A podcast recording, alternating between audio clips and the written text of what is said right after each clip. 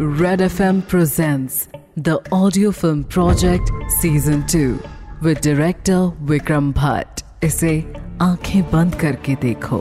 Only on red FM कई बार जवाब हमारे सामने होता है, मगर नज़र नहीं आता।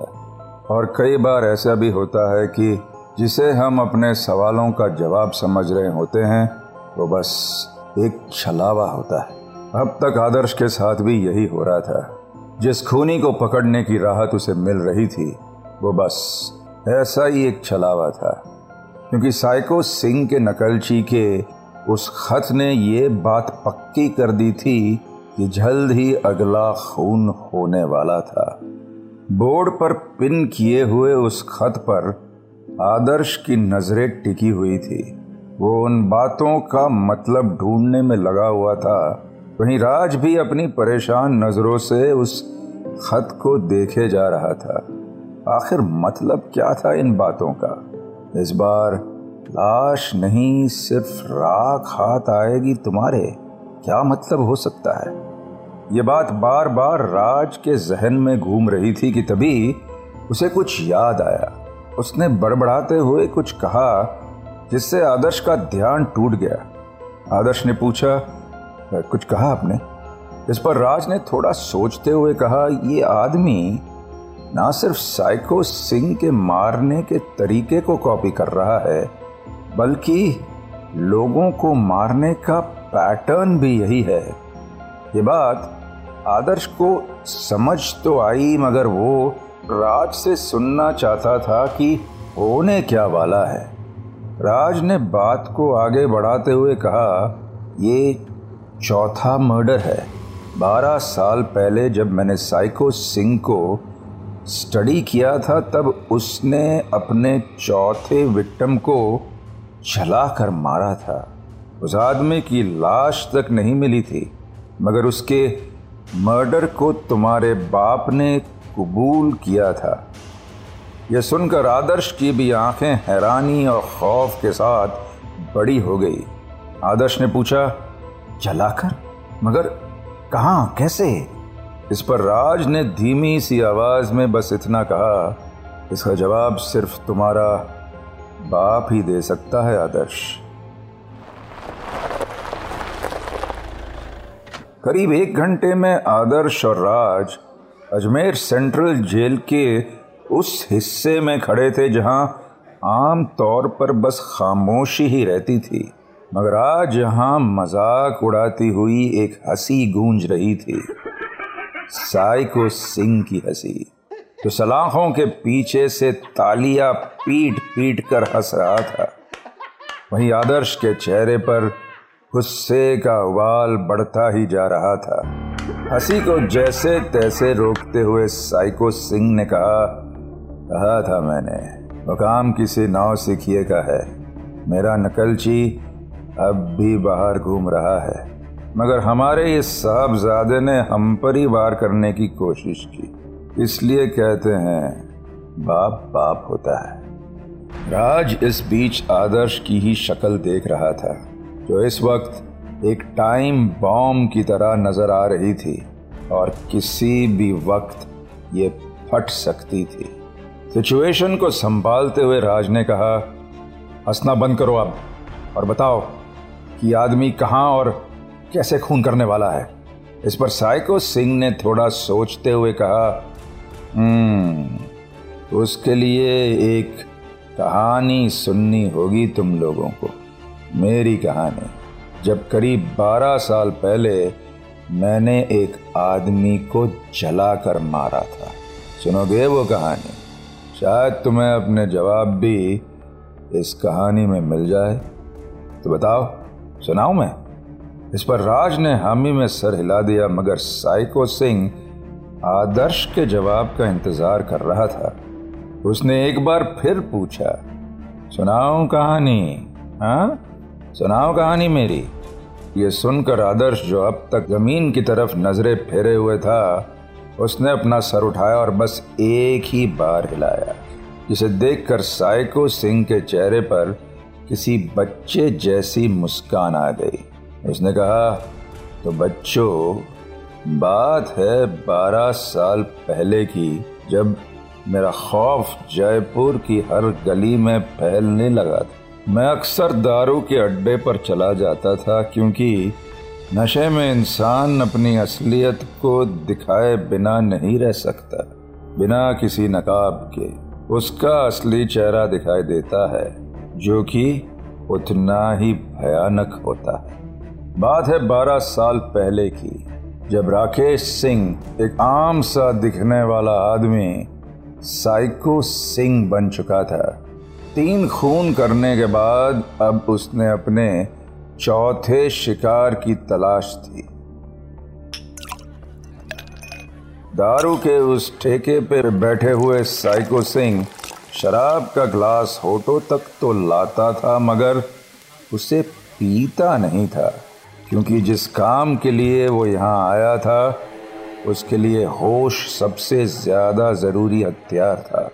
सिगरेट के धुएँ के बीच वो धुंधलाए हुए कमरे में शराबियों की आवाज़ बस किसी शोर की तरह ही सुनाई दे रही थी। मगर साइको सिंह जानता था कि इन लोगों में से उसे किसी की तलाश थी। कोने की सीट पर बैठा एक आदमी बस लगातार पैग पे पैग पिए जा रहा था। उसकी आँखें नम और लाल हो चुकी थी। नशे में वो इतना चूर था कि अपने भारी शरीर को ठीक से संभाल भी नहीं पा रहा था। साइको सिंह बस अपने मौके का इंतज़ार कर रहा था। कि तभी वो आदमी उठा और लड़खड़ाते हुए बाथरूम की तरफ़ जाने लगा। मौका यही था, क्योंकि बाथरूम के रास्ते में साइको सिंह उसका इंतज़ार कर रहा था। वो आदमी साइको सिंह के पास से निकला ही था कि कभी किसी चीज़ पर पाँव पड़ने से उसका संतुलन बिगड़ा और वो नशे की हालत में ज़मीन पर गिर गया।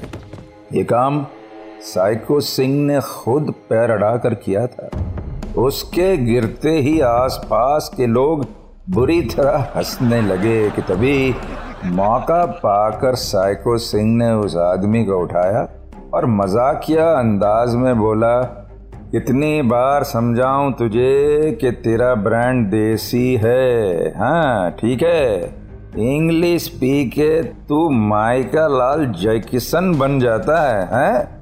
चल चल घर जाने का टाइम हो गया है। इस बार एक बार फिर हँसी का ठहाका पूरे हॉल में गूंज पड़ा। उसी बीच साइको सिंह ने उस आदमी को अपने कंधे के सहारे उठाया और उसे बाहर ले गया।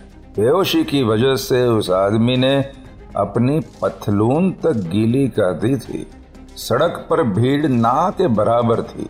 और जो इक्का दुक्का लोग दिख भी रहे थे, वो साइको सिंह को देखकर बस यही सोच रहे थे कि एक दोस्त अपने शराबी दोस्त को घर ले जा रहा था।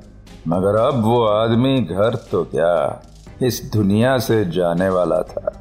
करीब आधे घंटे के बाद उस आदमी ने अपनी आँखों को खोला और उसकी रगों में बहता खून अचानक से पानी ही हो गया।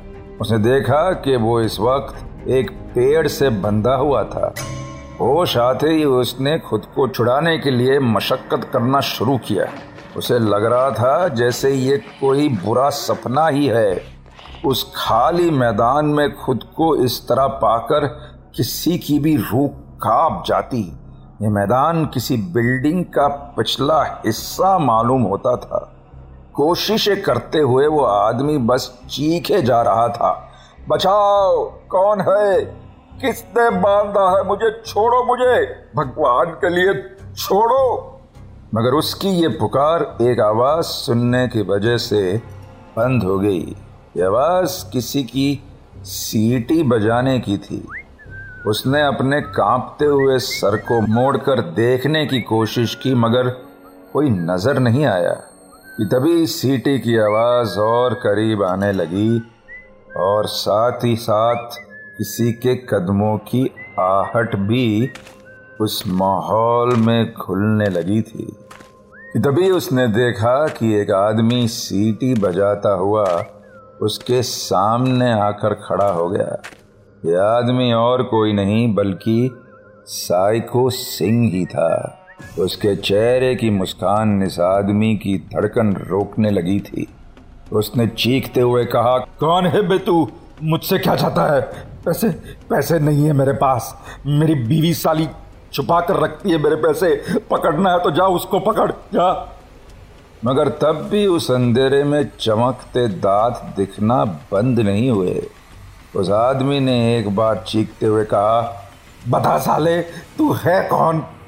ये सुनते ही साइको सिंह ने माचिस की तीली जलाई और अब उसका वो चेहरा आदमी साफ़ देख पाया। ऐसा चेहरा जिसे देखकर मौत भी शर्मा जाए।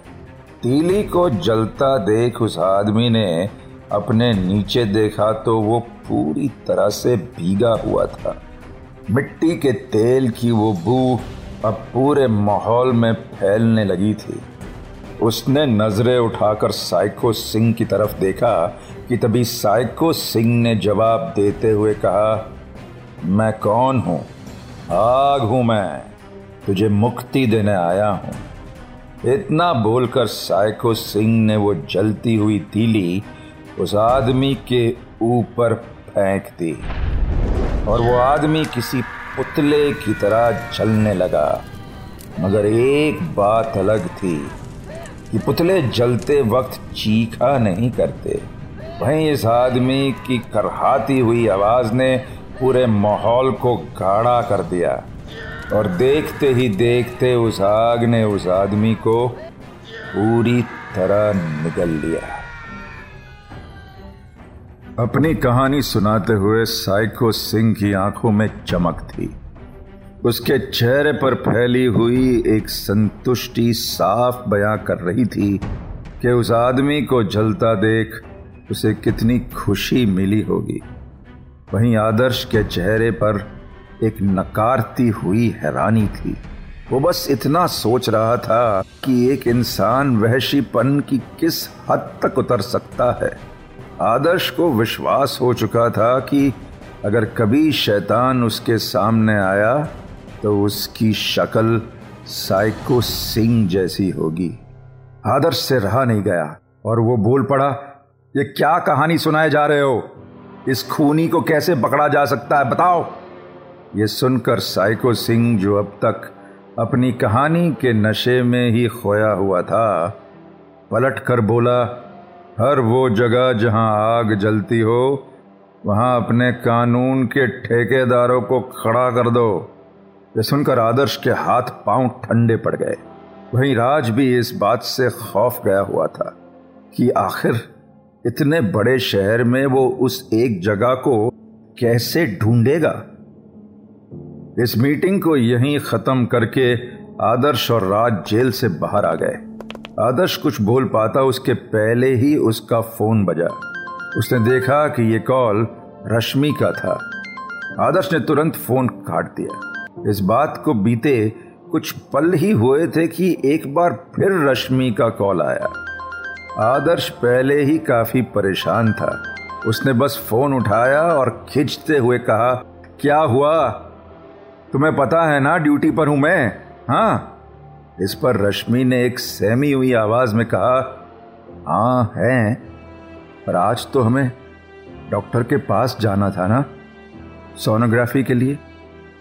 यह सुनकर आदर्श को याद आया कि आज सचमुच उसे रश्मि के साथ होना था, मगर तब भी उसकी आवाज़ में कड़वाहट कम नहीं हुई, और वो बोला, मैं इस वक्त बिज़ी हूँ। तुम अपनी फ्रेंड पूजा को लेके जाओ, प्लीज़। मैं शाम को आकर मिलता हूँ तुम्हें, ओके? इतना बोलकर आदर्श ने रश्मि का फ़ोन रख दिया। इस बीच राज उसकी सारी बातें सुन रहा था। आदर्श को इस तरह देखकर राज ने कहा व्हाट्स रॉन्ग घर पर सब ठीक है ना? तुम जाना चाहो तो अभी घर जा सकते हो।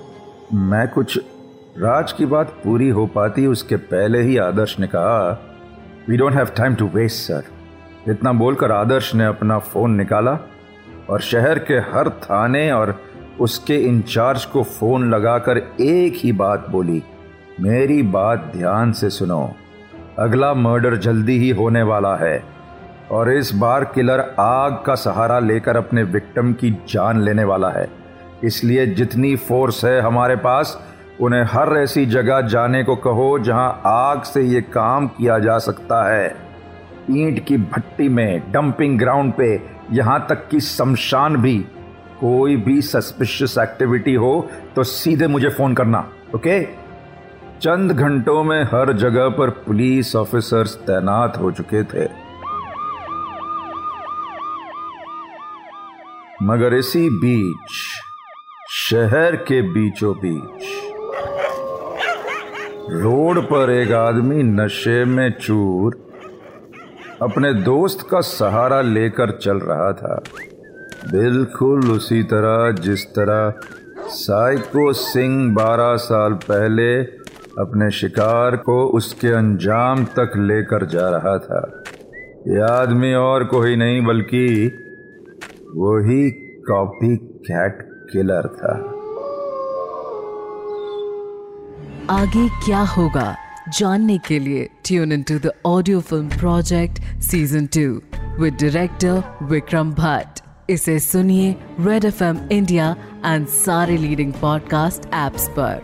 रेड एफ़ एम बजाते रहो।